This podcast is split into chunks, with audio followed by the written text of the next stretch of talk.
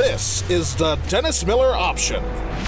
Your source of opinions, stories, and laughs from comedian and inactivist Dennis Miller and his guy Friday, Christian Bladt. What's up, Hiroshi? Let's light this candle. Ladies and gentlemen, Dennis Miller! Hey, folks.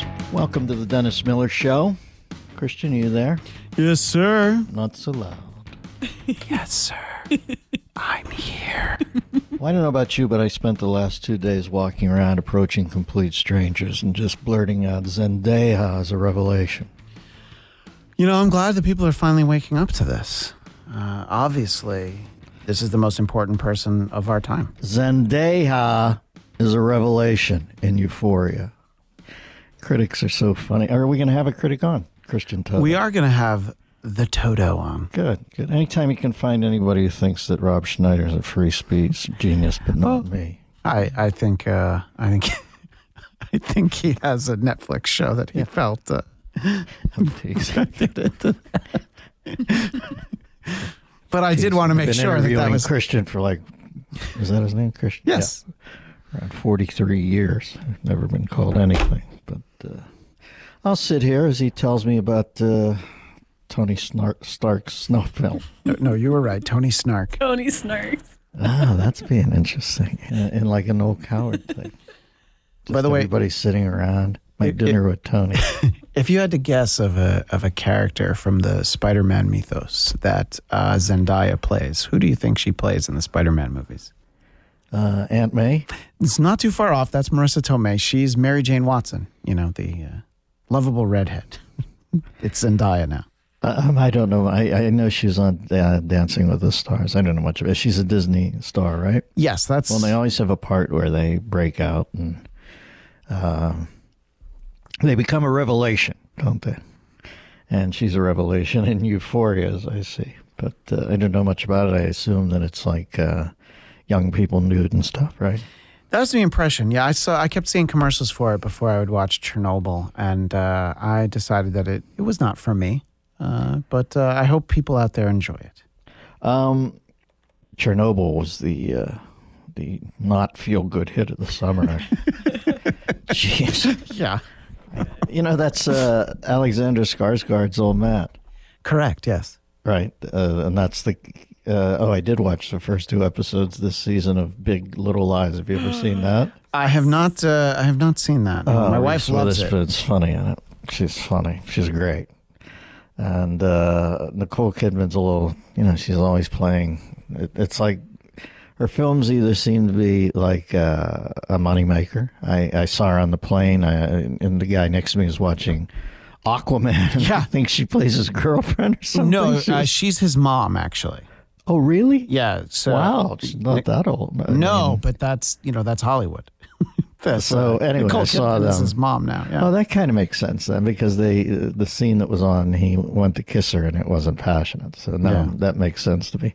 Um, I mean, I guess you know everybody interacts differently with their mom. and by the way, Aquaman. Can I, uh, uh, what was Vinny Chase with Balco? What is? I can't believe that was uh, Jason Grenier or whatever his name is. No, no, no, no. That's that, that- Adrian Grenier. yeah, that's Jason Momoa from Game of Thrones. Uh, Adrian Grenier or Grenier, however you say it. That was the pretend version of Aquaman on Entourage.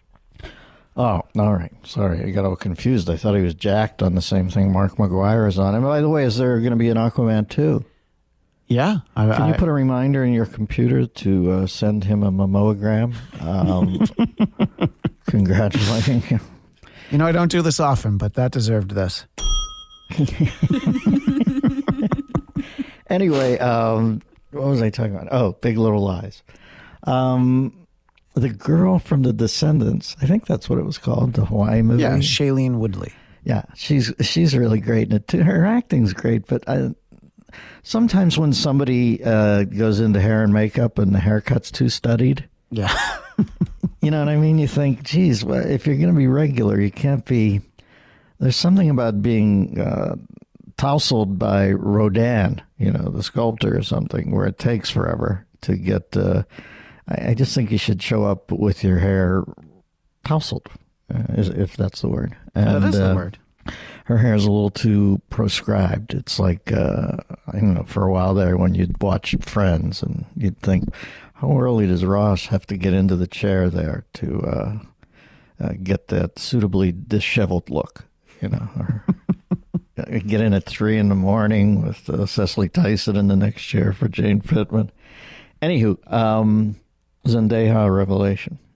I, I'm inclined to agree. And uh, is this is Brad Thor on this show? Brad Thor is going to be on uh, another show, show. a show that'll air on Tuesday. Uh, would you say that Brad Thor is low key? Err. Have I made a bad joke there? You're really, you're really, really hammering us away with that one. All right, I just had to get. I couldn't even wait till the show he was on. I had to say that. Let's see. There's a guy on. Um, I just wanted to take a moment here. People say I don't reach out to fans. Uh, a cat. Um, I was reading our. Um, we actually have pretty good notices on uh, the iTunes store. There are Yeah. reviews that you can read, and some guy. Yeah, I have named- some of those. and I guess he downloads uh, for Sully Z is his name. He uh, asked me to. Uh, I don't even think. Do I talk about politics all the time? No, I think I most episodes we talk about it a, a little bit, and then some, depending on what's going on. We, you know, especially if we have like a Victor Davis. Well, his Hanson was on. one of Yeah. those whiny. Oh, You know, I love the shout. Quit. ta- no, I won't. Sully, you should quit. wait, is that Sully, the guy who flew the plane upside down? for Sully Z. And It's I just wanted to say, I I don't want to put you through it. I'm not being mean, but I'll probably have to talk about it. And I know, you know, when somebody, can you imagine a grown man writing? And, and why do I think that? Maybe it's a woman, right? Yeah. Have you ever met a female Sully? Yeah. And he was literally, it seemed like it hurt him a little or tired him out, or I, I couldn't quite tell, but it seemed like a genuinely impactful thing in his day that we would talk about politics and it hurt him in some way or bummed him out. And I I just wanted to, I remember thinking I should take time and in a non vituperative manner say, Sully, what, what do you, I can't believe you download this. Come on, quit being so whiny. I don't know what I'm going to talk about. Christ, Christian, how, wh- wh- when, when do we start this show? Like a, a second after We're we're you actually say uh, Lindsey says Dennis, and I say yes. You ready? And we start. we're going to start about eight minutes from right now. Yeah, and and you sense that I'm the type of guy who's sitting here taking notes the night before. I write down four shit jokes and I tell them, and I talk about whatever pops into my head. But the Sully guys out there, I'm going to listen to this for an hour of my day. And what do you think people are awake? No, I'm not going to say sleeps eight hours a day. People probably sleep seven, right? I'm trying to be accurate. You know, he he feels like a six and a half guy. So he's got 17 hours in his day, and some of the, you know, let's give him. Well, a lot of people listen to things at work, though, right? I don't know. One seventeenth of your day, if something you, that you like is making you so whiny, you can't do it. Come on, Sully. If you can, here, I'm not talking politics. Here, I'm trying to give you a Tony Robbins speech. Wake, come on, wake up. Quit. Either do it or don't do it, but don't do it in whine. It's so unbig. What a whiny fuck culture it's become, huh?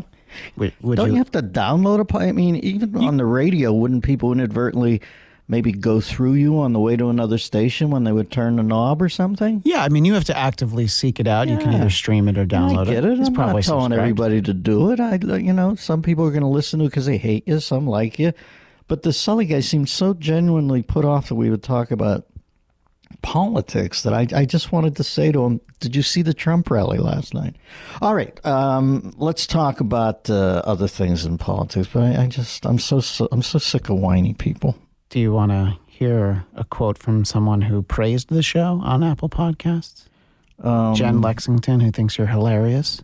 All right. I just, um, um, uh, it's women. You know, I'm watching a show called Street Food on Netflix, and all the women in these shows are strong, and all the guys are sitting at home running up debt in their side business, you know, their side hustle. And, Sure. You know, they're in Ho Chi Minh City working a side hustle. I thought uh, I would make, uh, I would make flip flops out of tires. Oh, shut the fuck up. Go cook something. So he always runs them onto the ground. Then the, the woman's getting up at one o'clock to pick uh, mud snails out and cook them all day while he sits at home and thanks her for being his savior. But quite frankly, you know, he's the one who ran them adrift in the side hustle. And, and, you know, it just reminds me, like, Christ, guys have gotten whiny. It's so becoming now for men to be uh, whiny. And, uh, you know, I can't say I don't do it once in a while, but about serious things to some degree. Uh, not about which podcast you choose to download and listen to for an entire hour. And then I get off. Can you, I mean, is, is, I'm just saying, Christian, is that your life? Uh, and, and I guess it's his life, but isn't it weird? I, I think that it's weird. excuse me. I think it's weird that he sees this show as too politics heavy. You know, I think obviously he he likes you, and that's why he seeks out the show. But I, I mean, if you listen well, week do you to think week, he'll like, still like me that when I say that I don't like people like him? And I don't know him. He might be a great guy, but that I when I see people going so far out of the way to be whiny about something that they like, I guess I just think, no, is there anything uh, more tedious than the woke generation? All right, there we go. Um, sorry, I had to express. Sully, you gave me an option. This shit's been, but it's not just you; it's inside of me. I, I always think, God, what a whiny, defensive, thin-skinned, emotional hemophilia culture we've got going. And you just allowed me to uncap it. I'll let it go now. You can listen to it or not listen to it. I'm sorry, but uh, I, I just shook my head as I read that. did you see that our rating is four point eight out of five on Apple Podcasts? That's a very high mark. Oh, I see a lot of people with fives. I think most people have fives, right? It's just that I have. Uh, Well, it's Sully. There are some people just hate your guts. You can tell. Sure. and they're just going to log on, give you the one, Yeah. which kind of sc- screws the curve or something. But I, I do think most people just get fives, right? I mean, across the board. No, I, I don't think so. I think uh, I think the Black Cast is a one point two. Really? I, I'm I, listen. I read before I forget. I know you're a baseball fan. Two things. Keith Hernandez was on Stuart Varney this morning, Oh, nice. and he was so funny, and uh, he's uh, so unabashedly uh, Keith. You know, and Varney has this awkward thing where he'll put people into a corner. He doesn't realize, I think, that by saying you're for Trump, if you're in a business that's predicated on popularity, that you can put the person in harm's way. Not because half the country, or I think even a little more than half now, think he's doing a good job, but that uh, it's just commerce because you got people out there who whine about that, that you like Trump. So he just said, Are you a Trump fan? to Hernandez. And I said, Good for Keith. He just said, Yeah. He said, Why? And he said, Well, the economy. He's uh, across all uh, stratas, race, creeds, and colors. Seems to be people working. And uh, I just like the fact that he's candid. And uh, he said, uh, you know, and I, I, he said, that's just my beliefs. These are anybody can have their own beliefs. And I never even talk about this except when you ask me. He said, just conversation. you can tell he was thinking, can we move on from this now? Yeah, please. But he was very candid about it. And uh, he just said, uh, you know, I, hey, I've got my own life. I'm not, I'm not going to change it for other people's opinion. I find that admirable. The other baseball note is they just finished a slim tome, and uh, do you know that tome is uh, in Spider Man? Is it a revelation? No, it's Marisa Tome. um, that's uh, will that be her autobiography? Tome's The Tome's tome? I, I hope. Or would it just be tome with the little accent over the E and we'll have to figure out how to say it? Yeah, that's cool. Um, umlauts, umlauts. Everybody's. Uh, you know what? Uh, they're shooting West Side Story again, I saw that. and uh, instead of the Sharks and the Jets, they're having the umlauts versus the uh, the Willy Wonka creature. The Oompa Loompas. Yeah, the Oompa Loompas. and uh, my money on the umlauts, the Scandinavians, tougher kids. But um, I'm reading Ron Fairly's book. Very sweet. And Ron Fairley got an amazing career, Christian. I don't know if you're hip to him. Played with around six teams, was a long-time announcer for Seattle and uh, San Francisco and the California Angels, but he was a Dodger through and through for 10 and a half years. And uh, I looked at his final batting averages 285, 215 ribbies, over a thousand, or um, 215, 215 homers, over a thousand ribs. You know, an appreciable career, quite frankly.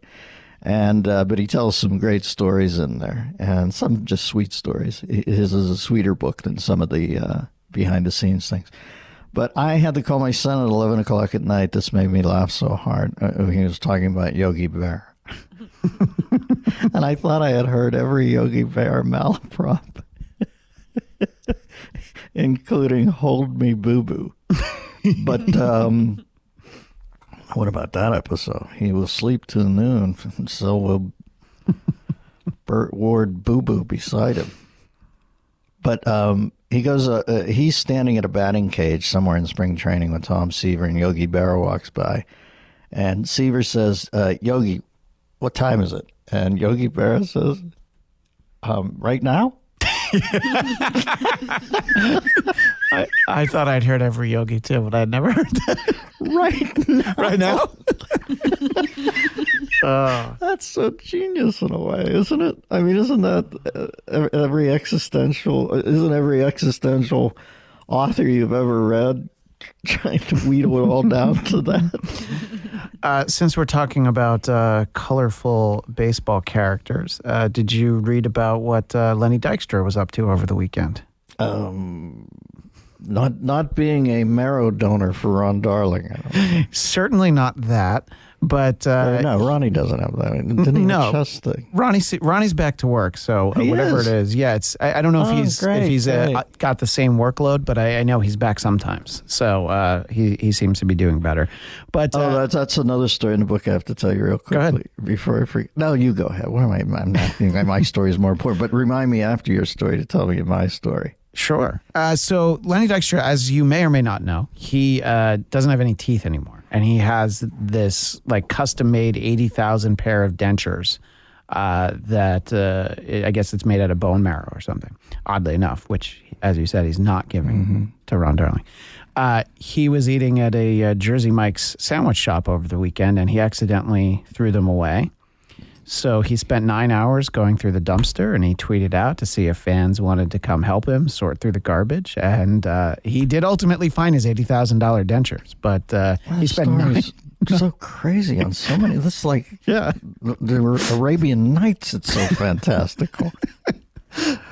And this, uh, this is like not in his book. This is just his real life. This is just the weekend. wow. So. How do you, how do you lose all your teeth in the modern world? I mean, Drugs. and he was a car wash owner. Yeah. and those brushes don't abrade like that. No. that they would wear down your Um, You should see his undercarriage. transcuspids. They're no longer bicuspids. and Not a tooth anymore. that's transitioning to a molar. Um, but uh, that and that he would be eating at Jersey Mike's and imagine. Well, that makes sense. Well, uh, not that. that. That's not a bad sandwich. I'm, I'm, I'm not saying that. I'm just saying uh, that the the uh, imagine losing the part of you that allows you to ingest sustenance that keeps you alive and not noticing it. you know, this is like Ahab stepping out on deck in the morning and. Uh, oh, he forgot to put his leg on it. You just hear kaboom, you know, and he's laying there, and it's like, somebody help me, Billy Budd, could go get my my prosthetic. the fuck do you lose your teeth? Well, I guess I. I guess that uh, you would think that if you have false teeth, it helps you chew. But he takes out his teeth to kind of gnaw on the sandwich. Uh, so to I don't know to make it last longer. Uh, This this is Lenny for you, but uh, so, he, he, takes it out. it. Yeah, and um, then- and then how do you t- how much trash on a daily basis? And I read Dom DeLillo's Undergrad, which is a brilliant uh, Underworld. underworld, uh, brilliant treatise on trash. How um what is underground? Um, how how much trash is your average Jersey Mike's going through on a day that it takes nine, five hundred and forty minutes to find something? How many bags of trash are they going through? I mean, I'm going to assume it's a shared dumpster with you know maybe it's like a little strip Wait, mall or so something. weren't you in an improv troupe called Sh- shared dumpster. Yeah, I And remember that. We- were with, it was Harvey Lembeck's son Michael, and he ran it out of a garage that he shared, time shared with Jeff Corey, and I think Dennis Hopper set up some sort of post-industrial art installed down there. It was off the alley in Santa Monica where that school crossroads was. Yeah. And uh, I remember. Anyway, go Well, ahead. we were going to have our big break. We were going to have a pay per view special. So but our bad luck was it was the night of the OJ chase. So no one bought our pay per view special. And uh, I'm doing podcasts now. Cowlings! Damn you, Cowlings! Uh, so you had a story you wanted to share from the uh, Ron Fairly book, or maybe oh, about oh, Ronnie oh, Darling. right, right. Uh, Bob Gibson. Frank Taveras steps in for the Pittsburgh Pirates. Now, I followed the Pirates then. Uh, Frank was could not hit. I, I, I think they they split time. You know who the other guy was? That he was actually a better hitter than, but still, the other guy was Mario Mendoza of the Mendoza Oh, line, which is two hundred. Yeah. Uh, he was a good glove man, but he really could not hit. And uh, he always looked like, uh, to me, he looked like a doctor working in the Panama Canal with uh, trying to cure some sort of bug bite.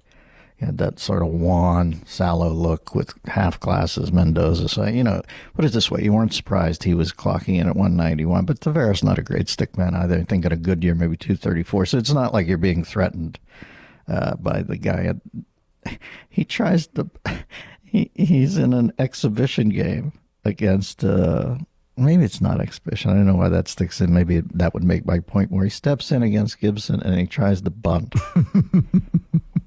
And uh, he misses it. The second pitch gibson drills him right near the heart.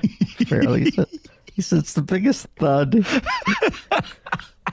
He said for and the the uh, the trainer comes out. I remember the parts, and it was probably tr- Tony Bartirome with that uh, spray thing of Friezo. You know, literally he's thudded. He's out, and if it hit him right on the heart, you've heard enough of those things where a guy Sure. gets checked or something.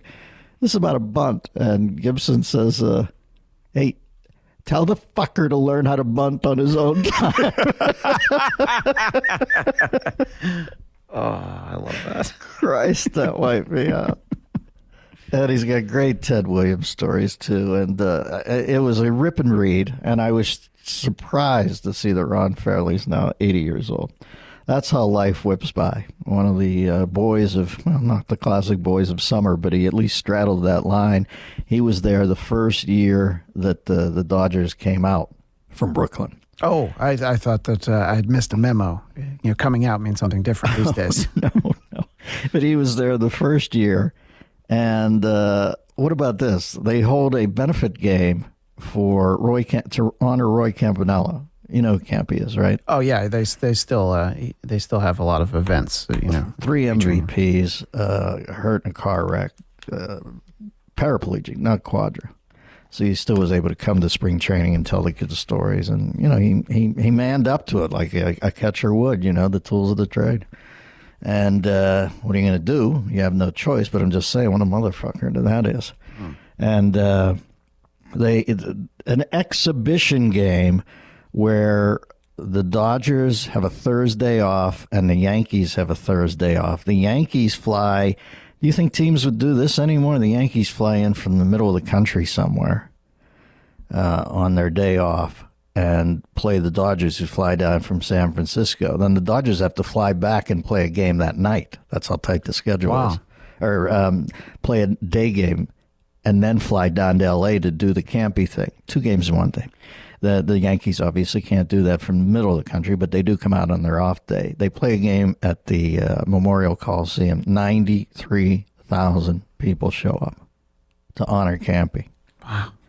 Can you believe that? And uh, the uh, Pee, the great Pee Wee Reese, who was a tough motherfucker, man. You know, when Jackie Robinson came up, he got N bombed. Can you imagine? Like cats like Alvin Dark and that just hated the fact that they and uh they had this great scene where they're in a game and everybody's screaming at him from I think it's the St. Louis team. And uh as he goes out to the field, literally just dropping the word, you know? Yeah. And uh Pee Wee Reese strolls over and puts his arm around him and looks into the dugout. Is that clean? I like that. I mean, really, goosebumps. Uh, the little man making, uh, you know, imagine the, a guy named Pee Wee being the biggest man of all. And uh, it reminds me of there was some cat who ran for Germany and it's 36, and Jesse Owens uh, wins the race in front of Hitler. Right. and, and here's uh, the this is when Hitler's piquancy, you know. This was 36, I think. So, you know, everybody knew he was crazy, but they didn't quite know what a monster he was. But I remember uh, this is when you got your first glimpse because he was reaming one of his aides because he had shitty seats. No, he uh, he was in the Hitler box, and uh, the guy who finished third was a German guy and one of the you know the good Germans, as they say. I think there was a movie like that. Just one of the citizens who thought, "Holy fuck." and uh, he went over and uh, in front of Hitler hugged Jesse Owens and put his arm around in front of hundred thousand people in Berlin, and you just think, uh, you know, for all the Albert Speers out there, for all the Leni Riefenstahls out there, you know, the the succubuses in the court, the ass kissers there was one guy who just, you know, walked over and hugged the black guy and gave him that look like Master Ace my ass. and uh, you always admire those people. I read an interview with Albert Speer once in Playboy magazine. He was Hitler's architect. He played the did not know game like everybody else. You know, I just wanted to design buildings.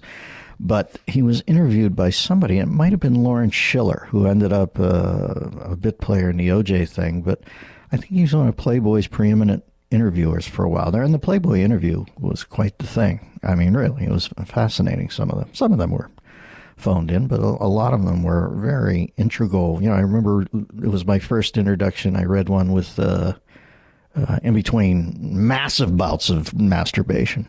Thank you. Um, yeah, and listen, it was clearly delineated. Yeah. I would put. I had bought a couple of those rubber stoppers from the express lane at Vons, Sure. Where sure. Masturbate, masturbate, masturbate. Yeah. Rubber stopper done. Read the interview. Yeah. Rubber stopper. Masturbate, masturbate, masturbate. But uh, I, the first time I read about George Lincoln Rockwell, who was the head of the Klan, I was always so scared of the Klan.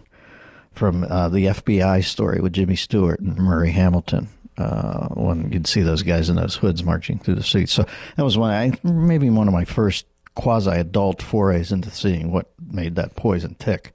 So anyway, the Playboy interview, but Lawrence Schiller, let's say it's Schiller, I might have that wrong, but uh, he interviews Albert Speer, who lives in some Bavarian castle, and the mental picture I always have, and I don't know why if this was in the descriptor, but uh, lit from underneath, like sort of like 30 Rock, those floodlights. Sure, yeah. And he spends dinner in this castle with the Speer, talking about how he didn't know, he had no idea and then uh, Schiller gets up to pee in the middle of the night. You know, and even when you're at Hogwarts, at some point you got to get into a room where there's a toilet. So he's in this castle. It's a, uh, you know, sort of a Camelot feel, but he strolls out to go to the bathroom, and down at the end of the hallway, the Bert Lahr hallway, with the big picture window, Speer's looking. It's snowing. It's a blizzard outside, and it's lit from underneath all the white swirl. And Speer's standing there looking out the window at like four in the morning, and uh, I remember the interviewer sort of contending that uh, I think Ingmar Bergman called that the hour of the wolf. It's the yeah. hour where you're, if you're still awake, you're having trouble with something that's haunting you. and, and, he said uh, he kind of knew in his heart that he, he's. Uh, I, I, was wondering if he was down at the end of the hall, wondering if he was bullshitting himself, whether he knew or not about Hitler, you know, to advance his career. Kind of a fascinating glimpse. Anyway, um, I believe our guest is with us. If uh, Lindsey can uh, check on that, uh, this, uh, Christian Toto, are you there? Boswell to Rob Schneider, Sam Johnson. What's up, Toto? Okay, hey now. Hey now. Oh, I heard a hey now. he's the editor of Hollywood in Toto, and is my prep work. I was over there reading a couple articles, and I saw a good one praising Rob Schneider. And Rob is very, uh, I, I, don't know, Rob, Rob's has a pretty idiosyncratic list of political beliefs. I wouldn't say he's one way or the other in, in toto, but I would say that he always is uh, preaching up free speech for both sides, even the ones he agreed. And I thought Christian hit the nail on the head there. The site is at Hollywood in Toto, T O T O. Christian, welcome back to the show. Oh, thanks for having me. You sound clear. Are you in with Christian in the studio? I made a quick jet trip. Oh, I'm just saying the connection we have is so clear that I was wondering you must be in a studio somewhere because it doesn't sound like a phone call. um, I've been seeing these articles turn up lately. No doubt that you've noticed that you have your antenna pricked up, your ears in Joe Orton way. Um, uh, woke films are starting to get tedious, aren't they? When when they sort of lay storylines in that maybe Godzilla, we don't need to know his stand on, you know, uh, social issues. Uh, I, I, know some of the films aren't doing as well. Do you think that uh, the the woke thing is starting to get boring? You know, it is, and I think audiences recognize that. For the last few years, a lot of comedies have gone in this direction. Sometimes like a tiptoeing in, sometimes in a real aggressive fashion. And often it just kind of overwhelms the comedy, the, the laugh part, which I would think would be important.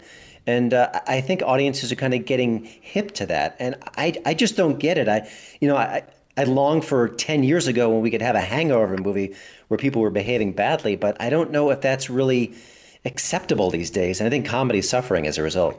Well, listen, they, they've formed such a rigid star chamber in Hollywood that I almost feel that these are uh, they're they're almost pro forma. That, that that that ring has to be kissed, that box has to be checked, or people worry about whether they get the next film or not. You, you, know what I mean? I, I just think it's so easy for them to make the guy with no teeth have a MAGA hat on in a movie now and say, okay, we've checked that. Now let's get on to our movie. It, it almost seems that's demanded. Yeah, the weird thing is that people like Seth Rogen, who's very funny and has made a lot of great comedies, he's been talking in interviews about, well, I'm kind I kind of feel badly. I, I made super bad. It wasn't it wasn't the message I wanted to send. It wasn't as uh, empowering as it could be or should be. Well, we all laughed at that movie, and you know, you can make characters who aren't very nice or maybe are cold or cruel or callous, and we can laugh at them. It's okay. We don't have to use them as role models. They're just on the screen, and I think that's being forgotten. I can't believe that he, a guy like that, and obviously when you watch his chops, you think, okay, he's got some. Uh, obviously, he's got some instincts here. Yes, uh, I don't know how they don't hear how kind of tired that is. Or it's uh, not every moment of every day has to be spent in the pursuit of true north. And indeed, like you say, if you flashed on me with Seth Rogen and say, "What what what is sticks in your head?" and I remember, I just remember laughing at th- uh, many things where I've said, oh, "That's so wrong." I, I don't know if wrong wasn't an arrow in his quiver. If I would even know who Seth Rogen was. Yeah, you know, it's funny. When I was a teenager, there was the Space Shuttle Challenger explosion. It was an absolute tragedy. And I remember in my high school, there were kids making dark jokes about it. Like, in a way, sometimes humor that's tasteless can be our way of processing things, of going through the motions or just understanding it or just even distracting us. And I, I think that element of comedy has been lost at times, and I, and I miss it. Um, I'm trying to understand why um, why Rocketman has done so poorly. Now, I think I read a great theory. I want to see if you adhere to this that uh, the PG 13R thing, uh, where the Freddie Mercury film pays homage to just, quite frankly, he's, he's sort of like uh, Barnum or something, you know, like the showmanship. And the Elton John thing was more about sort of the ups and downs of the sometimes hangdog trip that he had to being Elton John. Do you think that's the therein lies the discrepancy? Because I think Freddie Mercury's films north of 900 million worldwide now, and I think that Rocketman's probably going to tap out it too, right? You know, I think part of it is it didn't get me in the gut like Bohemian Rhapsody did. I think the the last third of Bohemian Rhapsody was so celebratory. I know it ended with the the AIDS diagnosis, but that last concert, that Live Aid footage, was so remarkable and so vivid that it, it, kind of left the theater with a, kind of on a cloud in a sense. And I, I never got any of that from Rocketman. It almost seemed like, well, his mom was a bit distant and the dad was an absolute jerk. And that's why he did all the things he did with the drugs and things like that. It didn't have the same resonance to me. And I think that's part of the reason why. Yeah, I haven't even seen Rocketman, and I would be predisposed to see films about rock and roll because I dig them. But something about I feel like I've seen it already with the Bohemian Rhapsody and had fun with it. I, I thought Rami Malek was mm-hmm. unbelievable. I see a film here listed I don't know the name of, uh, or I don't know the, the, the story behind it. The Dead Don't Die. I see you thought it was a great cast, lousy movie. Can you explain to me? Yeah, this is from Jim Jarmusch, kind of a hipster indie director, and he gathered all his friends like Tilda Swinton and Bill Murray, Adam Driver, and it's a very deadpan, very droll zombie comedy. Now, everything I just said sounds amazing, but it's not very well written, and the actors are just kind of wandering on the set, and it's clumsy and it's not really interesting. And I, the one thing that jumped out at me, it's funny, I saw it with a very liberal friend of mine, and the messaging there was anti-Trump and, and anti-fracking, and he he turned to me at the end of the movie and said, "Do you want me to explain it to you?" Because it was so it was so in your face that even he, who was aligned with the message, didn't even care for it. Um, boy, they're missing even the hipsters. The cool kids have become the squares. That, that's so weird to me that lockstep exists in that community now. It's just, I did not see that coming. I'll tell you who is uh, interesting to me and is still a movie star to me because of the same reason maybe Cooper was a movie star. He less is more. I think Keanu Reeves is is perfect for this time in my book, and I love the John Wick films. And I don't even like violent films, but they're so violent. It's grand guignol. It's funny to me. He's having a moment. It's a very weird moment. He's actually has a small but very funny role in Toy Story 4. Of course, it's just his voice. But yeah, it's you know, it's funny. He was mocked for a while. He was you know accused of being a wooden, stiff actor. His career wasn't exactly red hot, but it is right now. And I agree. There's something. I think there's something about actors where you can sense who they are on screen even if they don't say a word. I, just get the sense that Keanu Reeves is a nice fellow. Yeah. He hasn't taken into the fame and kind of absorbed it. Well, you've seen where his plane had to emergency land in Fresno. Have you seen that footage? Uh, no, it's it's it's an interesting thing. You should look it up. He was on a flight, a commercial flight from San Francisco to L.A. The plane had some trouble. They had to land in Fresno. A young girl on the plane ran her camera and just said, "I can't believe Keanu Reeves is on this flight with me. We've just had to land in Fresno." And Keanu's become so much of the tour group, organizing a bus ride. Can we get something to eat? You know, he's standing there in a baseball hat, just so normal, not like normal cutesy, like I'm Keanu Reeves and you're all, and I'm going to be normal with you, just regular. That it, it, was really endearing. You should look that footage up. I think that is the key to why Keanu Reeves is, as you say, having a moment. Uh, what do we got coming out this summer, my friend? Is it going to be? Uh, I, I, read a creepy review about something called Midsommar. I don't know if I'm pronouncing it, but something about some couple. It reminded me of the movie where Steve Zahn and somebody goes on a hike on the back of Hawaii. This one sounds like it takes place in northern Sweden with an American couple and some uh, enigmatic Swedes. What? Tell me what about Midsommar? Yeah, the trailer is killer, and the reason I'm excited is, is this the director who just gave us Hereditary. That one was from last year, I think, for uh, Toni Collette. It was a very creepy, very original, very shocking horror movie that felt smart and like it had a, a, a kind of a unique vision. So I'm really excited about that film. It comes out early next month, and uh, you don't get too many really cerebral horror movies, but this one feels like it's heading in that direction. Wow, that's such an interesting tableau too, because I went to uh, a, a, famous restaurant called Fäviken Magasinet, which was an hour flight north of Stockholm, up in northern Sweden, and the people were very sweet. But I do remember thinking it had sort of a the, the David Lynchy vibe about it. So for somebody to pick out that venue for a uh, for a movie that already interests me right there. Who's playing Joker now? And uh, why would anybody want to step in? Because as much as I did not like that movie, I don't like movies that are that bleak. I, I did think Heath Ledger was as as much the Joker as Clark Gable was Rhett Butler. I'm, I'm surprised somebody else is jumping in. Who is it? Yeah, Joaquin Phoenix. What a great choice. And I agree. It's it seems like a, a fool's errand to even try to replace that. But I, I think he's one of the unique, quirky, gifted actors who can give it a go. And I'm very curious about that one. I think this one could either be a debacle, or it could say, "Hey, if you if you thought we had enough superhero movies, just wait. We're going to get uh, origin stories of every second-rate villain."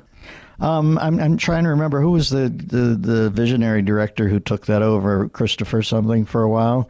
Is he still involved, or oh, they moved Nolan. on? Yeah, is it Nolan still, or? You know, he may have some connection, but he's not directly involved. I think. Oh, the I think it's the fellow who directed the Hangover films, sort of uh, getting out of out of character. But we'll see. Um, and lastly, another film I don't know, and if they're indeed trying to do a Kubrick-free sequel to The Shining, you talk about fool's errands, which you just said. That seems crazy to me because The Shining, a bit of a mood piece, but pulled off by a master, is what is Doctor Sleep? Yeah, it follows the child who was focused in the first film. Now he's an adult. He's played by Ewan McGregor. And I think the thing that always nags me about The Shining, not the movie, but the fact that Stephen King hates it. He has famously said it's too cold, too chilly. Not, I don't mean the physical, but just sort of the emotional tones of it. And he's never warmed up to the movie. So uh, this was the sequel he wrote fairly recently, and we'll see if it can even shine the original movie's shoes. I, I, I, just, I, I couldn't be more skeptical of the project, but uh, you know, hope springs eternal. You know what? I, I always uh, am more enamored of authors who write something and then decide to sell it, and then you never hear another word about it. I, I, of course, movies are going to be different. Of course, they're not going to live up to the novel. You, you, know what I mean? It's it's just like I always find that amazing. The guys that I sold it to Hollywood and they didn't, you know, Steinbeck even, and they didn't do what I wanted with it. I think, oh, shut, don't sell it. Let it be a book. You took the check zip it for a while. All right, we've been talking to Christian Toto. He's branched out, and I'm glad he has because he's uh, strictly, definitely just not a, uh, a movie critic. I, I, think he's got a keen eye for the society we live in. The site is Hollywood in Toto. He is Christian Toto. You can follow him on Twitter at Hollywood in Toto, and a genial bloke. He's always helped us out and been a guest over these. All right, bye. Thanks for listening to the Dennis Miller Option exclusively on Westwood One. Tune in to new episodes every Tuesday and Thursday on the Westwood One app, westwood1.com, and on Apple Podcasts. And remember to rate, review, and share. Until next time, that's the show, and we are out of here. From the Westwood One Podcast Network.